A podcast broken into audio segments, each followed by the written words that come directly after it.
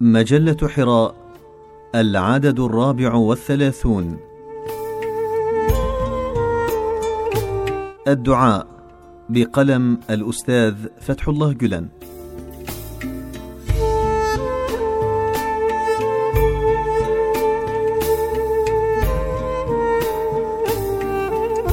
الدعاء نداء وتضرع وتوجه من الصغير إلى الكبير. ومن الأسفل إلى الأعلى ولهفة من الأرض ومن سكان الأرض نحو ما وراء السماوات وطلب ورغبة وطرح لما في الصدور من آلام. والداعي يشعر بضآلته اولا وبعظمة صاحب الباب الذي يتوجه إليه ثانيا لذا يكون متواضعا جدا. وعندما يرفع يديه بالدعاء مؤمنا بالاستجابة يتحول هو ومن حوله إلى عالم روحاني وسماوي وكأنه يسمع تسبيحات وأذكار الروحانيين وأدعيتهم. والمؤمن بهذا التوجه وبهذا الدعاء لا يطلب ما يوده وما يطمح إليه فقط بل يستغيث أيضا مما يخافه ويخشاه وهو يعلم بأن الدعاء حصنه الحصين الذي يلجأ إليه. آمالنا ورغباتنا هي دوافع نجاحنا وتوفيقنا. أما قلقنا وخشيتنا فوسيلة من وسائل يقظتنا وانتباهنا تجاه تصرفاتنا السلبية. ومع أننا لا نعرف ما قدره الله تعالى لنا ولمستقبلنا من أمور نعد آمالنا وخشيتنا في كل حين وعزمنا وقرارنا أمارة من أمارات ذلك القدر. ونعد دعواتنا القولية والفعلية والحالية وسيلة من وسائل هذا القدر في مستوى الشرط العادي لأننا نعلم من بيان النبي الصادق المصدوق صلى الله عليه وسلم أن النتيجة التي يحصل عليها كل واحد ستتحقق بمقياس كبير حسب سلوكه وأعماله.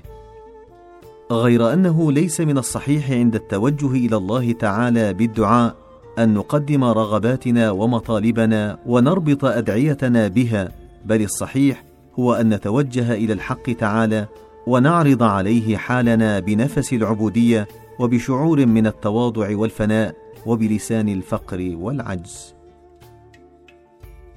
الدعاء تعبير عن الثقة بالله والحقيقة أننا بأدعيتنا نظهر ثقتنا واعتمادنا وتوقيرنا لربنا وبأنه قادر على كل شيء ويجب أن تتوجه أدعيتنا إلى هذا أكثر من توجهها لطلب تحقيق رغباتنا الدنيوية ونصل أحيانا في الدعاء إلى نقطة نسكت فيها ونصمت ونكل كل شيء إليه تعالى مع الاحتفاظ بالتوسل بالأسباب ونقول كما قال الشاعر أحوالنا معلومة يا رب من قبلك ما الدعاء إلا تضرع من عبيدك. وأحيانا نقتبس أدعيتنا من القرآن الكريم أو من أدعية سيد البلغاء والأنبياء صلى الله عليه وسلم ونفتح يد الضراعة أمام باب الرحمن الذي هو محرابنا الأبدي لنشرح ونشكو أحوالنا وما يجول في أعماق أرواحنا. ورعاية منا لأدب المثول أمامه نغلق أفواهنا تماما وننتقل إلى مراقبة وننتقل إلى مراقبة صامتة. وهذه الحال حسب بعضهم وبدرجة الصدق المصاحب لها أبلغ من كل كلام وأفضل من كل بيان وأحسن من كل تضرع.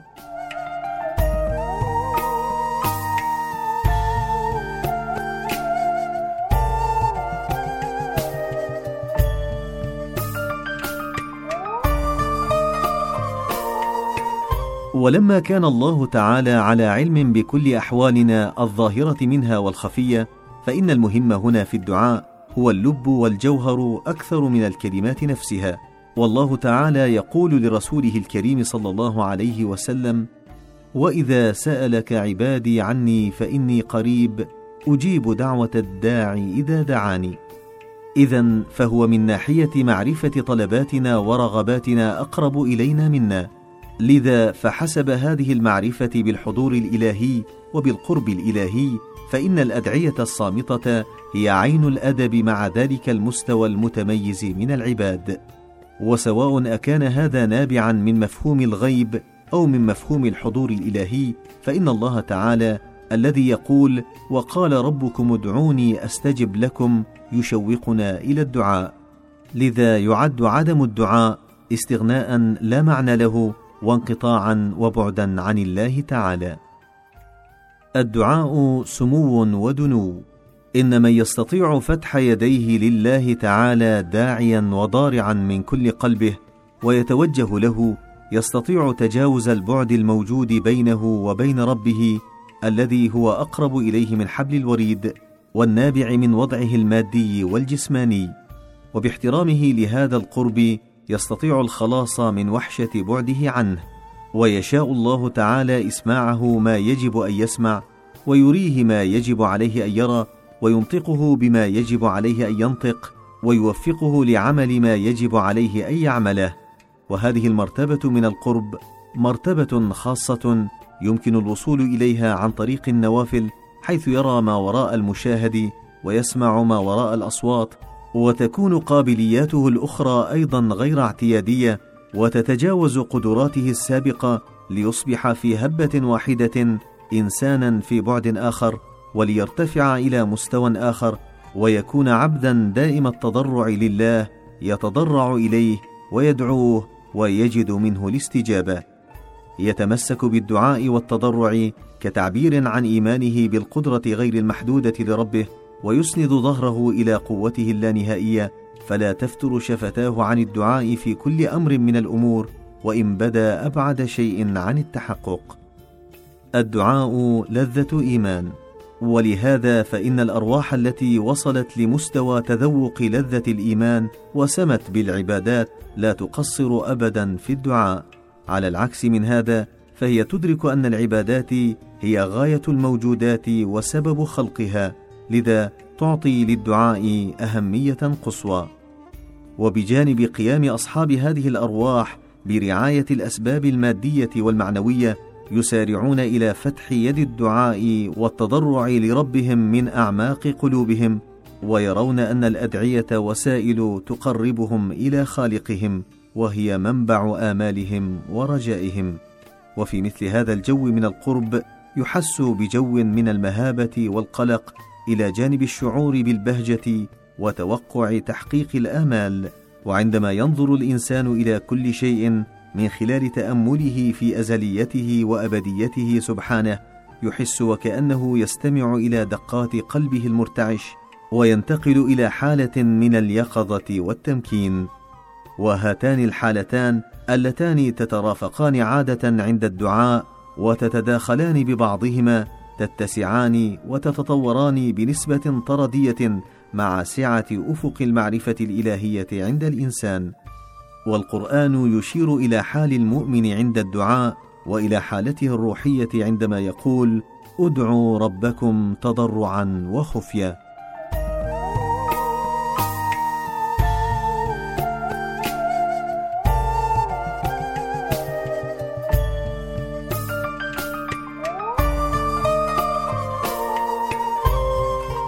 هذه الآية تشير إلى أن المؤمن لا يمكن ابدا أن يستغني عن الدعاء وعن الالتجاء إلى الله وإلى أن الله تعالى بجانب عظمته وكبريائه وجبروته لا يسد أبواب رحمته وعنايته بل يذكر الإنسان بأن أبواب رحمته مفتوحة للجميع على الدوام على مصاريعها ويؤكد على أهمية الدعاء.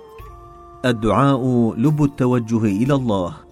ونظرا لكونه هو وحده خالقنا وموجدنا ومطعمنا ومطورنا من حال لحال والعارف بحاجاتنا ورغباتنا والمستجيب لها وصاحب الرحمة الواسعة الذي لا يدع أمورنا لغيره وذلك مقابل عجزنا وفقرنا وضعفنا وحاجتنا.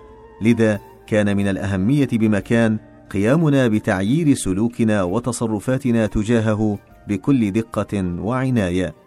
نحن عاجزون وضعفاء ومحتاجون بينما هو الحاكم المطلق على كل شيء.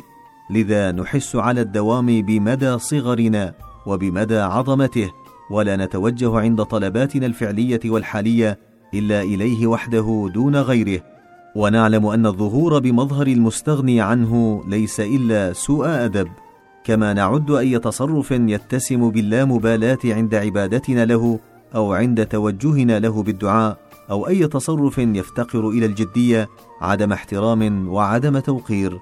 لذا نعتني غاية الاعتناء أن نتوجه إليه على الدوام بمشاعر الخوف والإشفاق والمهابة. وعندما نشعر بمدى قربه منا وبأنه سيستجيب لدعائنا نشعر بعظمته وكبريائه جنبا إلى جنب مع سعة رحمته وشفقته ولطفه. فنرتجف من خشيته ونرتعش ونعيد النظر في تصرفاتنا وسلوك أعمالنا فنرتجف من خشيته ونرتعش ونعيد النظر في تصرفاتنا وسلوكنا وأعمالنا وحتى في درجة ارتفاع أصواتنا ونعيرها من جديد لأننا سنكون في جو من الشعور بأننا تحت مراقبة من لا يغيب عنه شيء وتحت نظره. فبجانب أذواقنا لا ندع الاحتياط والتدبير وبهذا المعنى فالدعاء أصفى مظهر من مظاهر العبودية وأصدقها في كل حين لأنه لب التوجه إلى الحق تعالى بالطلب وأفضل إعلان للعبودية. والحقيقة أن كل الموجودات تدعوه وحده سبحانه وتعالى على الدوام بلسان حالها وبنوع قابلياتها وبلسان حاجاتها الفطرية فيقوم بالرد والاستجابة لها ضمن إطار من الحكمة ويسمع كل صوت ويستجيب له. ولكن ليس من الصحيح توقع الاستجابة لكل أدعيتنا كما هي لأننا لا نأخذ بنظر الاعتبار إلا رغباتنا وطلباتنا المتعلقة بأيامنا الحالية فنضيق بهذا إطار طلباتنا وننسى أو نهمل المستقبل أو الأمور الأخرى المتعلقة بنا عن قرب. ولا نأخذها بنظر الاعتبار ولكنه تعالى يرى حالنا الحاضر وكذلك مستقبلنا القريب والبعيد في اللحظة نفسها فيوسع ما ضيقناه حتى يجعل أدعيتنا بسعة الدارين في الدنيا وفي العقبى ويستجيب لها ضمن أبعاد متعددة حسب موجبات رحمته وحكمته. أجل فهو عندما ينير أوضاعنا الحالية لا يفسد مستقبلنا ولا يحول أضواء أيامنا الحالية إلى ظلمات في المستقبل. وعندما يقوم بالإنعام علينا لا يسحب من الآخرين نعمه ولا يحرمهم من فضله بل يستجيب للجميع ولكل شيء استجابات عميقة ليظهر لنا أنه سمع أدعيتنا وأخذ طلباتنا بنظر الاعتبار. فيهب قلوبنا بقربه وحضوره انشراحا وبهجه وراء كل خيال وتصور.